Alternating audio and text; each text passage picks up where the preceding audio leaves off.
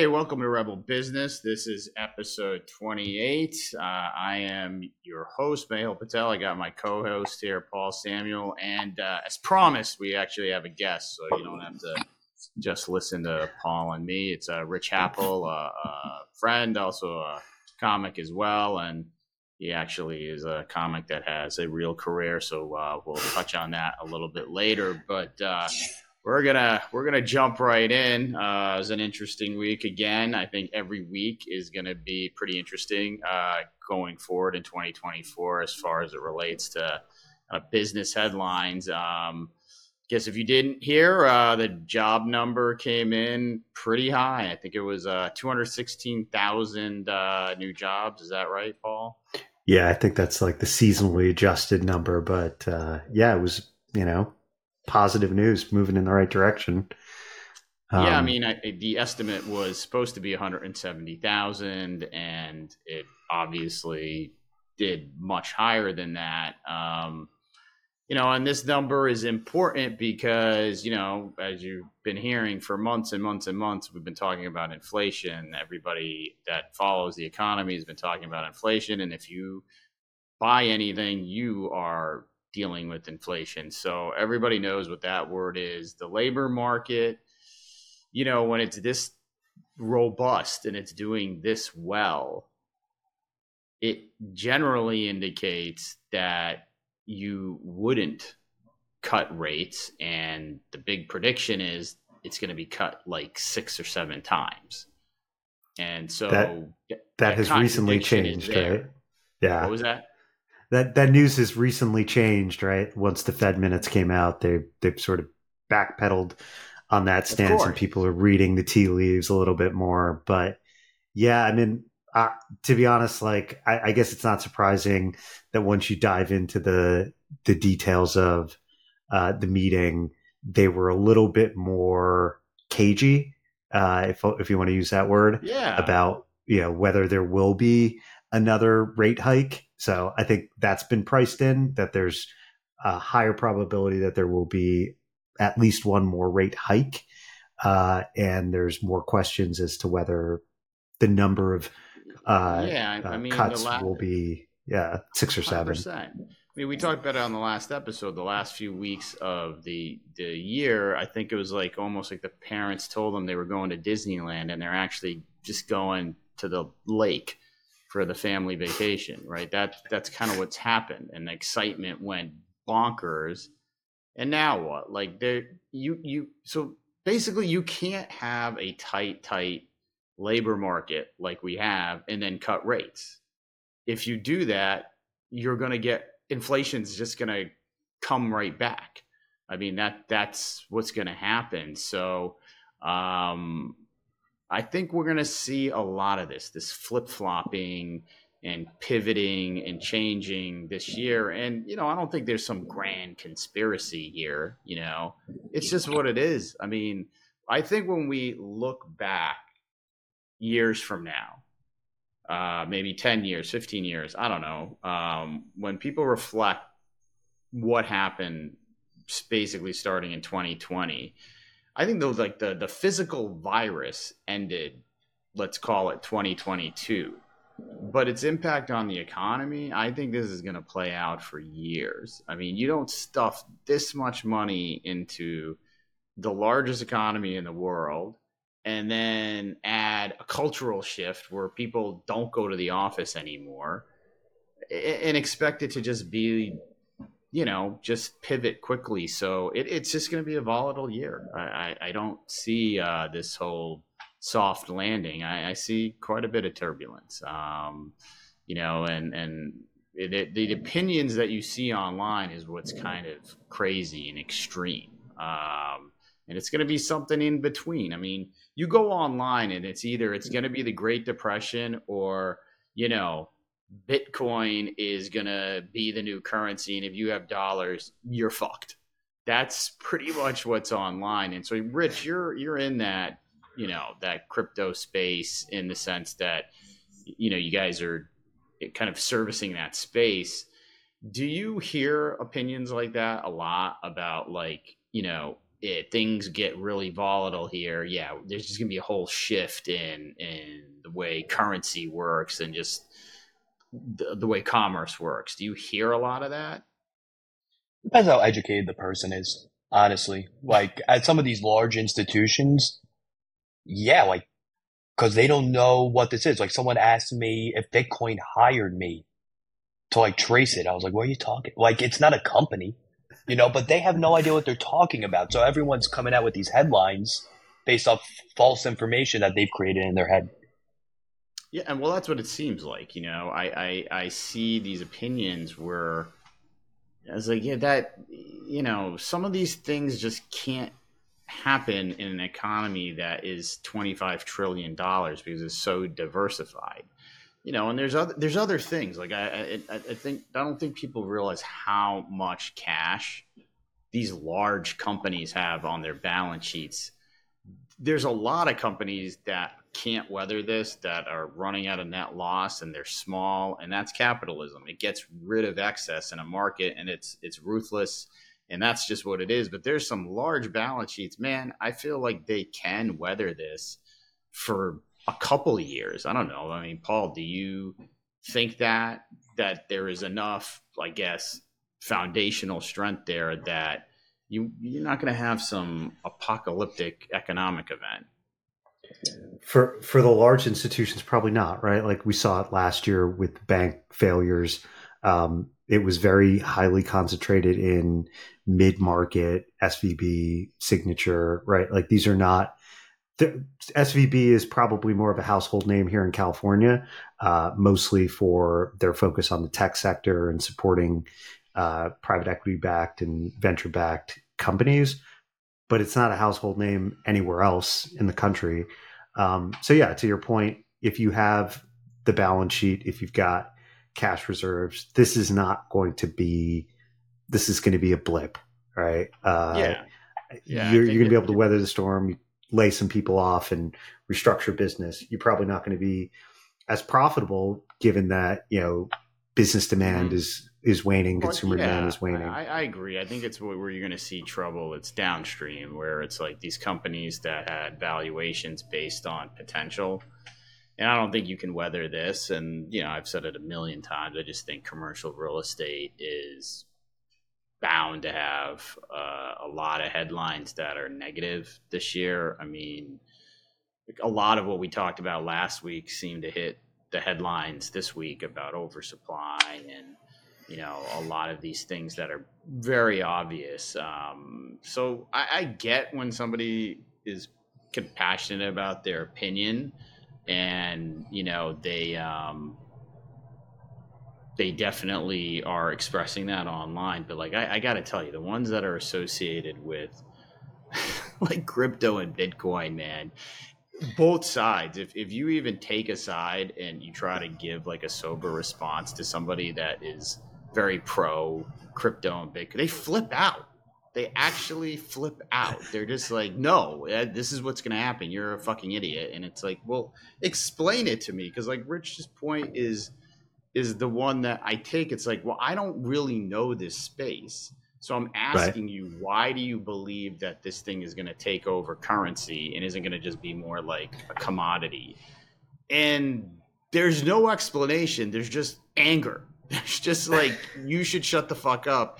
You're like from an old generation. You're an asshole. That's the standard issue response to it. And I was like, I'm not contending that change is bad. I'm just, what is your thesis behind this? And I rarely get a sober answer. I don't know. Working in that space, Rich, I mean, do you feel like sometimes people are like irrational about it? Irrational about what aspect? Like that, like, you know, I guess, how prevalent it will become.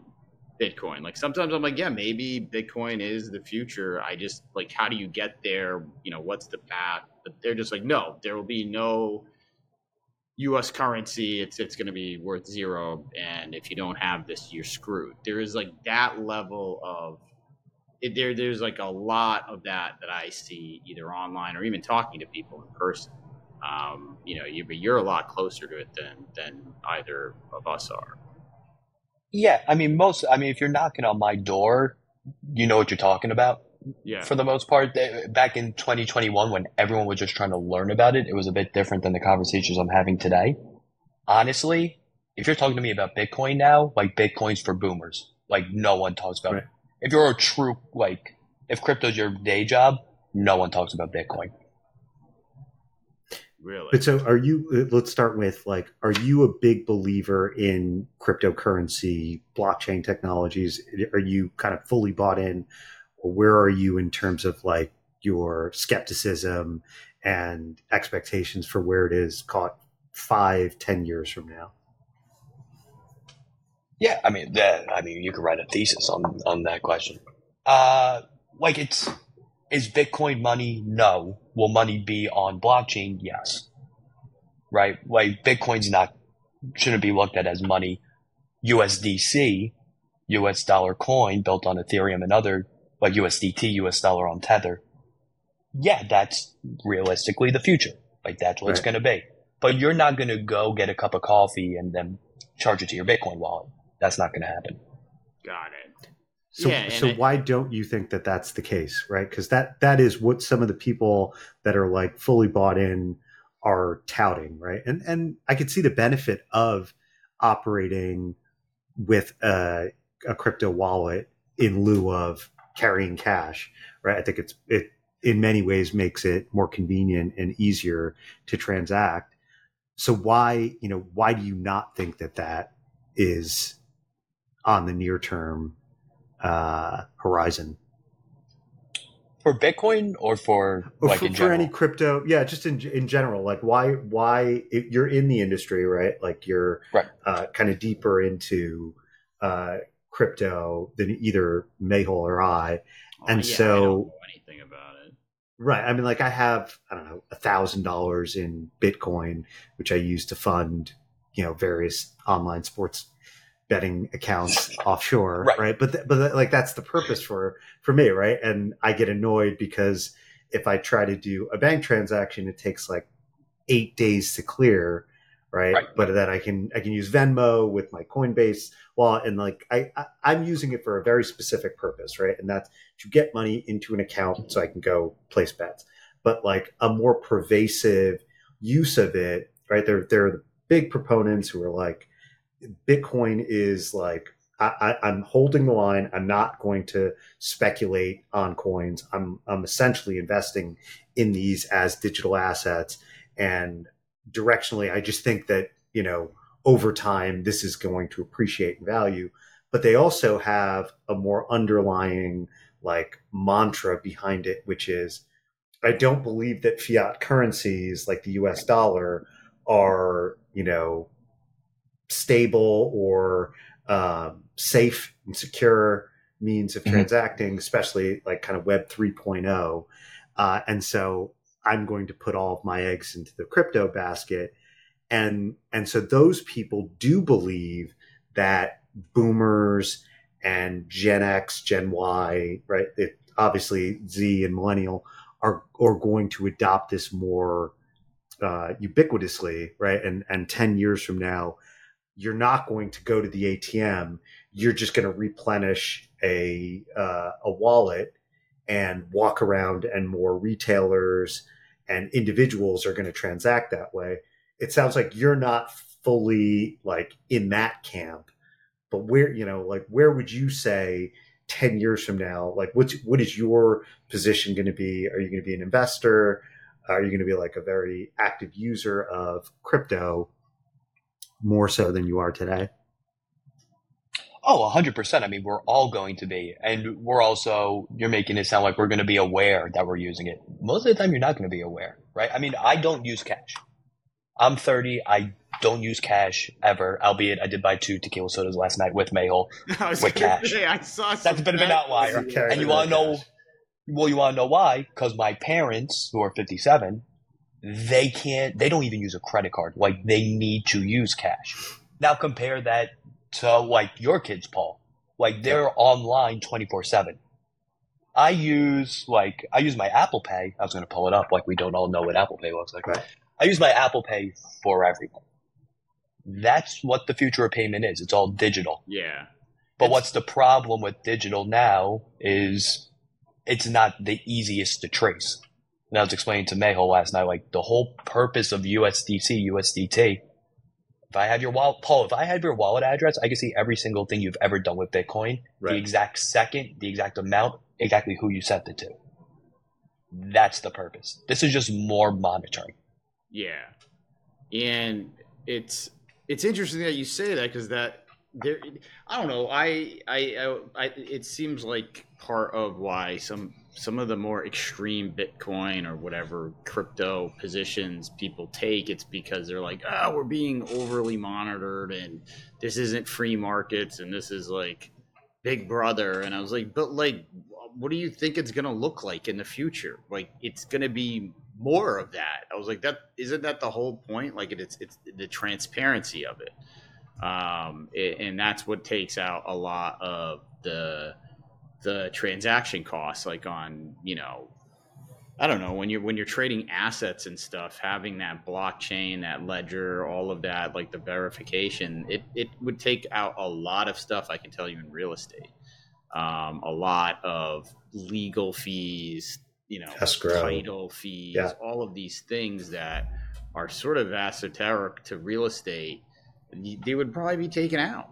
I mean, and it would save time. That's one of the reasons real estate transactions take so long. It's all the verifications, all of that. Like, did you know, like if you were buying a building that had tenants in it, all right, you literally have to show and verify that, you know, tenant in 18B actually did pay rent January through December, and then this tenant did this and that.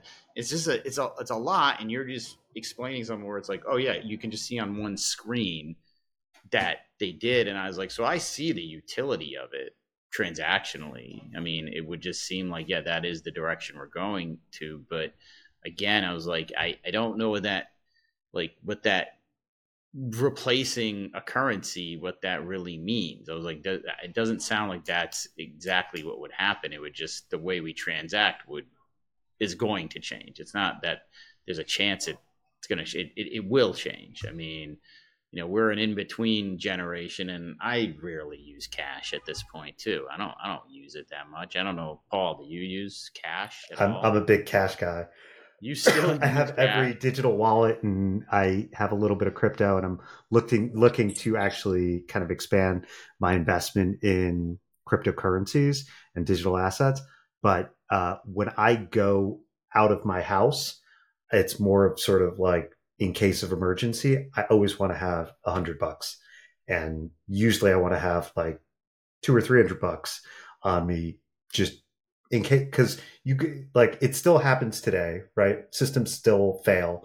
You go somewhere and they tell you the credit card machine is out.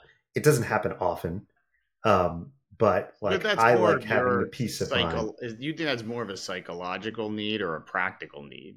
Well, and then you go to a casino, right? Or I go to poker rooms. Different. I mean, just the idea of going to a casino that's different. I got to say that's different. Yeah, but it should be. Think about it this way, right?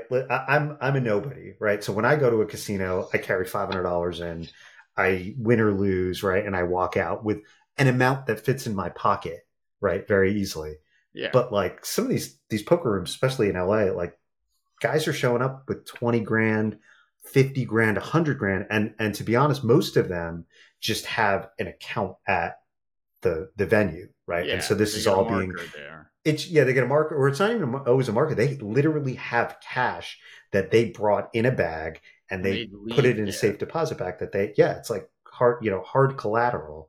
So for that, like crypto is way more important, right? So like I don't want to ever be walking around a part of LA with a bag of money, right? Like if I can just digitally send it to their wallet, there's an audit trail for that. Yeah. Right. I mean, and when I lose or win, the winnings get replenished into my wallet. Like it can't work any better than that.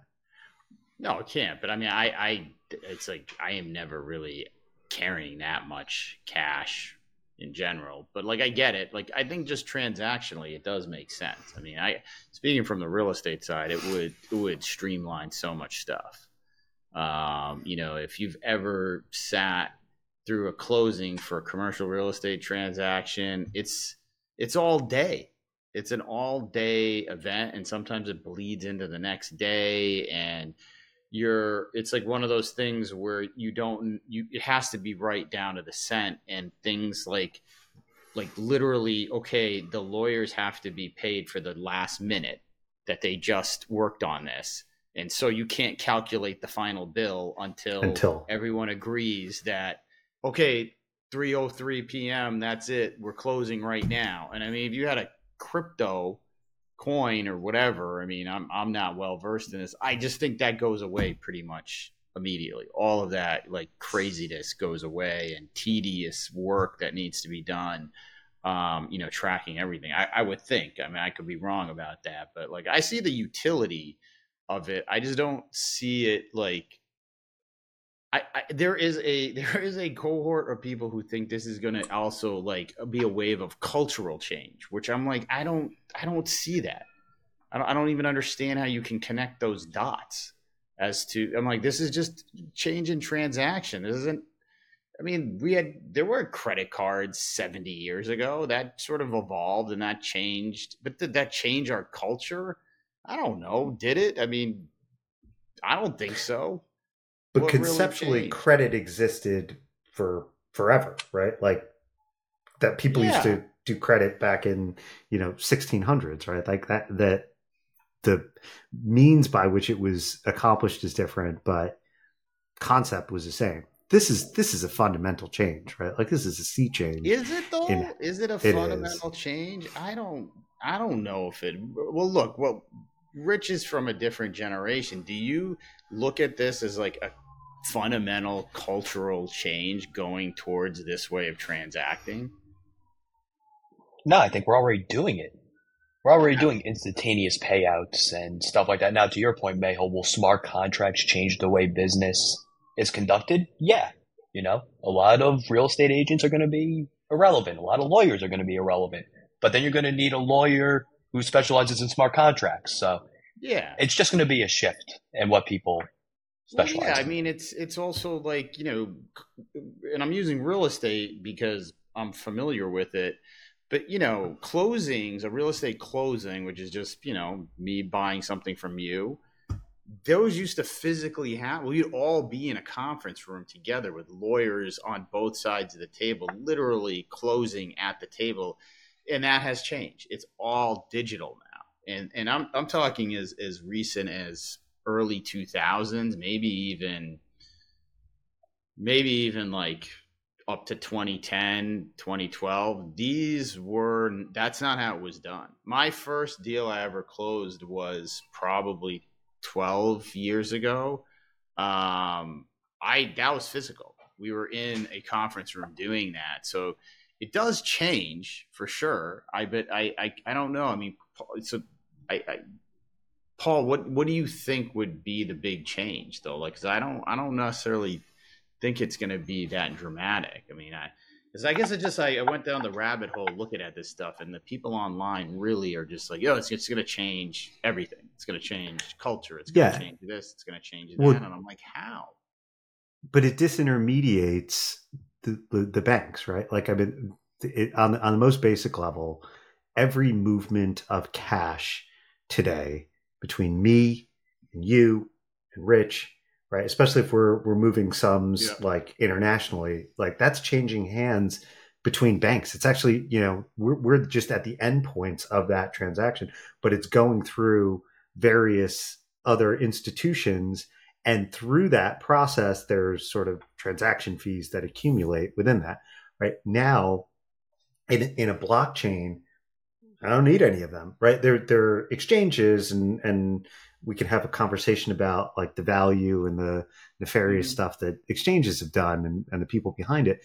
But like now, if the UN and Iran want to, you know, create some smart contract where, you know, if proven that they are not developing nuclear arms, certain funds are released, right, from Switzerland, US, right, and NATO countries. Like that's possible, and it doesn't have to go through this whole web of bank institutions. That's a pretty interesting example. I didn't even think about that, right? Like you can kind of hold somebody's feet to the fire about, clarity of what they're doing with funds.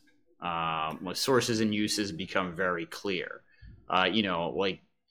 There's all types of, there's a lot of ways to cook the books, quote unquote, on a lot of deals. If you're building a building, you get X amount of dollars every month. You go to the bank and you say, this month the bills ran $5 million. Within that $5 million, in the 80s, how many kickbacks were given to organized crime and this, that, and paying off, an examiner, this and that. I guess that could be eliminated potentially because it's just hard to disguise that. So that's actually a pretty interesting example of it that I did not think of. I was thinking more on the transactional level. And again, I'm not an expert on this. But one thing I wanted to ask Rich specifically, stepping back, we probably should have given a little color on Rich's background. But one thing I always found interesting is before you even got into this space, working in the blockchain world, which is, when I say that, it's a pretty broad statement. There's a lot of different roles in blockchain, but you were doing something totally different, right? You were doing research, and then you moved into this more of a business development sales position role. I'm just curious because I'm at ground zero of understanding crypto and that world. How long did it take you to kind of ramp up, going from something that was,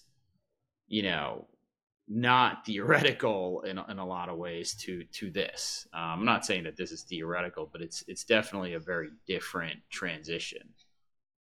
Yeah, I think I was put in kind of a unique position where I got into it by being locked in our apartments for 6 months in New York City, and I was just doing YouTube rabbit holes and just learning about it that way, all by grifters, and I learned a bunch of false information that way. Then I get hired by one of, if not the biggest company in crypto. And first call I'm on with the biggest bank in the world, with the CCO. And he's asking me a bunch of questions. I'm like, I'm just here to take notes. And they're like, oh no, what do you think the future of that? I'm like, dude, I don't need, I kind of had to learn right on the spot. Cause in that second, you now have some very influential people in the finance world now asking this 28-year-old idiot who got hired a week ago, because they're like, you're the expert. I'm like, no, I'm not. I watched a bunch of YouTube videos, dude. I learned a week ago everything I thought I knew was wrong, and now I'm here. So I'm here kind of learning with you. So it was a very quick learning curve for me. So that's interesting. So let me ask you, if the lockdown didn't happen and there was no pandemic, do you think you would have found your way into this space? No, probably not. I think most people either. I think eventually this still would have been the shift. Yeah. But when you were trying to shift on a sort of macro level out of research into more of a business development role. So, but this specific pivot into this specific industry, it the pandemic kind of allowed you to sort of tutor yourself on it. Right. I knew I wanted to be in software sales, and then I would have just Googled best software companies to work for, right? But instead what I did was I Googled best crypto software. Yeah. And my company kept coming up over and over, and I was like, all right, maybe I'll just cold call everyone that works there until they give me a job. And that's just what I bet. I would have just done that at Salesforce or Databricks. Exactly. But I wanted to work here. So the shotgun approach got you the interview? The shotgun approach got me the interview, the job, all my sales prospects, all the deals I've closed. That's just what, Yeah, it works. I mean, that's how I got my research job. I have a degree in exercise science, which is useless. There are So I was like, well, what the hell am I going to do with this? And it just so happened a lab was moving from Duke to Sloan Kettering, specializing in exercise oncology research. So I just cold called the guy who runs the lab. I was like, yo. Yeah, you're the only person with this degree. I'm like, I'm your only hope, dude. Yeah. You need someone. And he's like, all right, dude, come in for an interview. Well, when did you feel like that degree was just, you're like, this isn't gonna cut it for me? I graduated high school in 2011, so then. What? You got to realize I'm first generation college. Like, my parents had no idea what they're talking about. They were like, well, you're good at science and you like to exercise, so exercise science. And I was like, mathematically that checks out. I do like both of those things. The boxes. And then I'm at the end with my degree. I'm like, all right, what's next? They're like, oh, that's useless. You need a master's. And I was like, okay. And I got the master's. I'm like, oh, what's next? They're like, that's useless. You have to be a doctor. I was like, all right, screw this, dude. No, but that shotgun approach, I think, I think it gets poo-pooed a lot. I think a lot of people are like, oh yeah, you can't just cold call people and send out resumes and get jobs. That's the only way I've gotten every job I've ever gotten. I have never got a job based on either 2 degrees of separation, 1 degree of, like, that's just never happened. It's always been threw out a lot of resumes and, somebody finally gave me a call. I mean, it's like it was a 1-to-1 ratio. It might've been 50 things I've sent out and, one company would respond, but I think it still works. It sucks. It's not a fun, process, but it does work. I mean, how far were you into working there where you realized like all this stuff you saw on YouTube, a lot of it was bullshit? Like, immediately. Like, instantaneously. Were you at all, like, worried? Like, oh, shit. Like, I really don't... Like, I basically don't know what I'm doing. Or was this just such a new space? It doesn't matter because nobody knows what they're doing. The latter. Where, like... my superiors, I was like, these people are geniuses. Like, I can't do this job. Then I'd get on a call with these bigwigs, and I'd be like, oh, they have no idea what's going on. Okay, I could take my time and learn this. Got it. I mean, so Paul, have you ever had a job where it's like you knew you were underqualified? Underqualified? Yeah, absolutely. Or you discovered how. I mean, I know I have. I just didn't know how underqualified I was until, like, the job commenced. And then I was like, wow, I have to ramp up so quickly or they should fire me because I'm not going to be able to do any of this stuff. I feel like in finance though, like as long as you know certain things about yourself, like if you're pretty good at math, you might suck at Excel and you may not know how to do like a DCF or any like kind of advanced modeling. It's not that complicated, right? And if you do one, you can just keep using that as like your reference for, new models for even a different industry, right? So as long as you're not like, if you're shitty at math, like you're probably not in the right industry if you're going into finance. Your career is over like before it started. If that career is to be fine, it's like, dude, if you can't make toast without burning it, like you can't work in a kitchen, like you can't. Culinary world is not going to really work for you. And I think that's finance too. I mean, I definitely had jobs. I had that job where I was going to Asia a ton and I didn't know what I was doing. I had no idea. And I remember telling them in the interviews, I kind of was trying to allude to it and they were just ignoring it because I think it was exactly what you said. They're just like, well, we think you'll figure it out. Eventually I did, but like I was tremendously underqualified for that job. I had no idea what I was doing. What job was that? That was at GE Capital. Oh, the GE Capital. Okay. Yeah. I didn't know what I was doing. I mean, it's like, I was good at interviewing, but I didn't know that first month or two. I was like, wow, this is, every day I had to learn something. But I think it's possible. So, you know, if there's somebody who's trying to pivot, you can't pivot into something new without there being that steep learning curve. It's just not possible. I think even on small levels, you never know how something's going to unfold, you know, like, so background on Rich and I, you know, we met not through blockchain or real estate. It was at a horrible open mic we went to on a very much weekly basis. And, you know, and then through the comedy world, but, you know, so we run a show together, which I've mentioned before. And when we started that, it's just a comedy show, you know, at a bar that's upstairs, that's underutilized. And you would think that seems so simple. Like, yeah, just get a stage, get a mic, put the tables wherever. And we've been doing this, 18 months. And I would say in that 18 months, there is a problem every time, almost every show. I would say at about an 88% interval that we walk in at 6:30, shows at 8, and there's a problem that we have not seen before that has to be solved in the next 90 minutes before the first customer comes. Did you guys have one?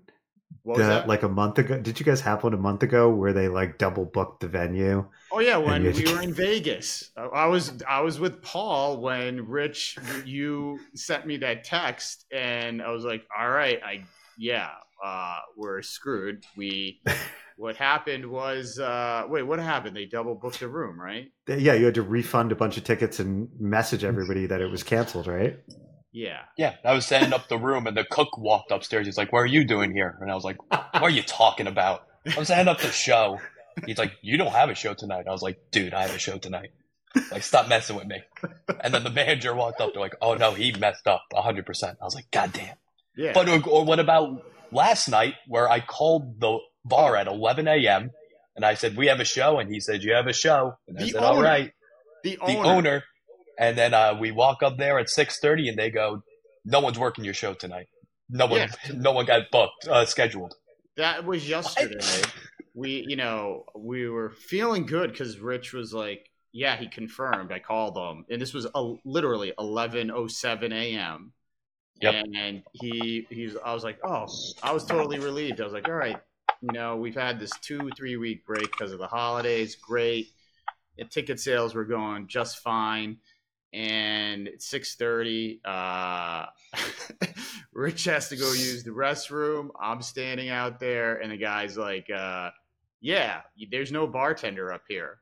We didn't think there was a show. And I was like, no, there must be a mistake because we just called like 7 hours ago and he told us, yeah, it's a go. Rich comes out. I was like, yeah, we don't have a bartender. So what did you guys do? Oh, nothing. Somebody, so like I said, this is on the second floor. It's an underutilized space. This poor girl who works there was going up and down the stairs with everybody's drink. Okay. With everybody's drinks. Yeah.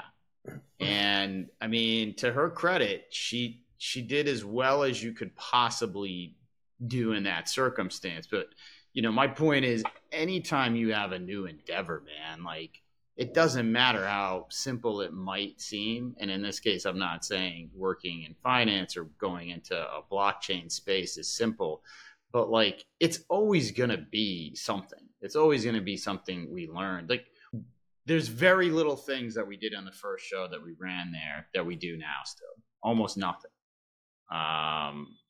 Down to the way we set up the tables, even. We don't even set up the tables the same way. We don't use the same lighting anymore.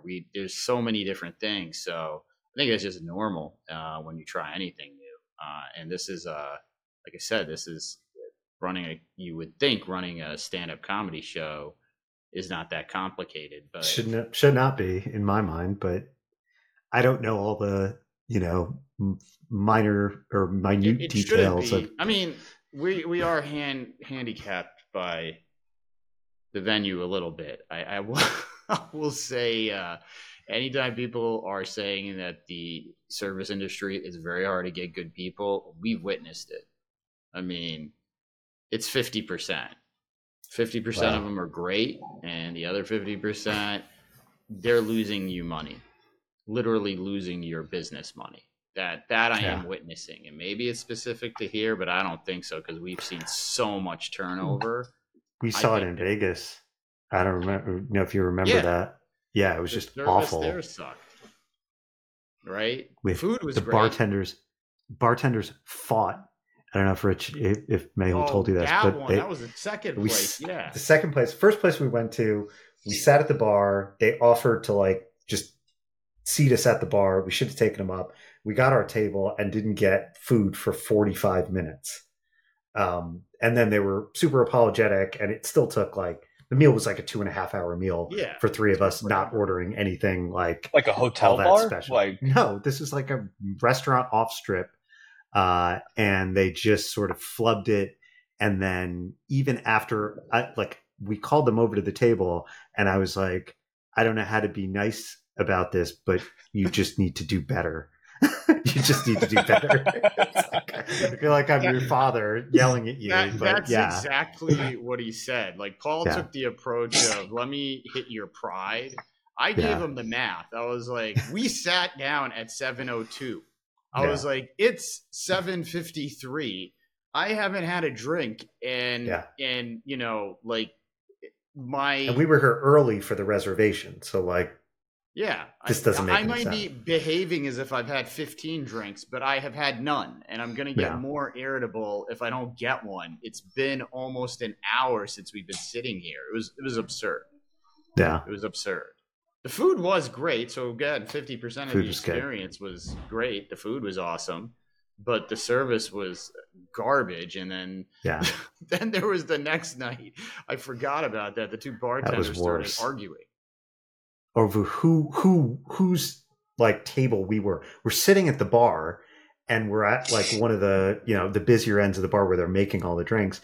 And it was a male and female bartender, and the man asked the woman, have you taken their order? And her response was basically no, you do it. And he was like, okay. And they started just kind of getting into it literally right in front of our faces. I'm talking, it was kind of embarrassing for us. Yeah. We've done nothing. Yeah. It was like watching two parents yell at each other in front of the kids, where I was like, all right, let's just pretend this isn't happening in front of us and try to enjoy the dinner. No, but they were at each other, and I was like, this is terrible. Petty. And it was kind of a high end place too. I'm like, yes, it's a nice place. Bavette's in the Park MGM. The service would be better, but it was pretty bad. But we've kind of experienced it all at this comedy show. It's been an experience, I have to say. But Rich, do you agree it's at about 87-88% something is going wrong at 6:30? Oh, it's 100% that something's going wrong. Do we know how to solve that? Yeah, it's 90% we usually know how to solve it. Yeah. Okay. Yeah, I'd say 90%. I think we've gotten used to something bad happening, right? Or off script happening. I think when it used to happen, it was a lot more, it was more of an effect on the central nervous system, because keep in mind, we have to go do comedy in about half hour after this, right? So there's that's the part that sucked. It's we have this operational headache, but we also got to go up there and be funny. Go perform. Yeah. Yeah. And that's the part where I'm that's kind of, that sucks. That's tough. But it's what it is. It beats the open mics we were doing before. So I will take this headache. So I have one question about the open mics. So is that spoken word, comedy, poetry? Is it it's just open mic, all comedy? It's just all comedy, all degenerates, mentally ill, whoever the fuck you want. Non-funny, there's that category. Comedy's a very loose term. Yeah. It's, do you have $5? Yeah. Say what you want into this microphone. Wow. That is open mic. I mean, let's put it this way. There are people who will go to an open mic. First, this will be their first open mic. They'll go in, they'll do exactly what Rich said. They will transact with cash. You will get the cash to the person running it. They'll go up there. They will do 5 minutes of just something terrible, that's completely not funny. And the next thing that they're going to do is go on their Instagram, change the title under their name, and put comic. Yep. Wow. And then there's just mental illness. There's a guy, you know Don Rickles. There was a guy, probably around your guy's age, and he went by Ron Dickles. And he would go on stage, and he would just go around the room, ask you what your ethnicity is, and then say the racial slur of that ethnicity. Oh, my God. And then he'd just keep going. And he did that 2 times a night for about 5 years. And he said he was a comic. And he's Ron Dickles. What are you talking about? But that's, I mean, maybe open mics in other cities are different, but the New York open mic scene is, I never want to revisit it. But who are the people attending? Like, that's got to be. Oh, there's no audience. It's just other comics. Is that really it? Like, there's nobody who's just like stumbles in and is like, what is this? Okay, cool. I'll have a drink and watch some people embarrass themselves. No, like, is it literally like there's no audience? I mean, there might be like up in Harlem. Yeah, there's an audience. Sometimes at some places outside of New York, I've definitely seen audiences, but I would say almost all of them in New York. There's no audience. The audience is Don Rickles. I mean, that's who's in the audience. That's who you're trying to decide if you're any good at this. These are the people in the audience. It's nuts. It is not a group of your peers. No, unfortunately it is. I mean, that's the problem. I guess you're right. That's the comedy world. It's nuts. Rich has to, like, sometimes I'm baffled on a weekly basis, and like I text him or I talk to him about it. I'm like, is this real? Is this person real? Are they really, this is the judgment that they're using in their life. And yes, it is. It's shocking to me. And I've learned a lot about how incomprehensible the human species is by being in the world of comedy. I guess I can't knock that. I have learned a lot about humanity, and that some of it is out of its mind, for sure. But anyway, I think we're going to get close to wrapping up. We always wrap up the show the same way. Try to make a guess on box office dollars of a movie that's coming out. So last week, me and Paul bashed Night Swim. I think too hard. It's like a horror flick that looked awful. I thought it was going to make $2 million. Paul said less than $1 million. It made $5 million on opening night, which was yesterday, and it's projected to make 12.5 over the weekend. Which I'm just stunned. I'm stunned that it's going to make that. So we just have not been right on these horror flicks at all. But this is an interesting one that's going to premiere next week. I guess it's a reboot or adaptation, whatever you want to call it, of Mean Girls. I think it's going to do well. I don't know if you guys saw the trailer, but I mean, I think it actually will do pretty well. You know, that Jennifer Lawrence movie, Hard Feelings, made, I think, $16 million opening weekend. I think this will do a lot better than that. And that was considered a kind of a pretty successful opening weekend. Yeah, this is a movie that has a cult-like following. There's a Broadway show, Mean Girls, which, believe it or not, I've seen half of it. Short story out? Here. Yeah, well, so I wasn't going to walk out, but we brought my daughter, and like, it is not kid appropriate. And the funniest part about it is, like, my daughter was 8. But there were girls younger than her, and like, they're using like slut and like tons of bad words and like all sorts of innuendo. And it was like, my wife turned to me and was like, we should go. And I was like, okay, let's go at intermission. But like, intermission couldn't come soon enough. It was like way, way inappropriate. So we left. But yeah, I mean, like, Tina Fey is the producer of it.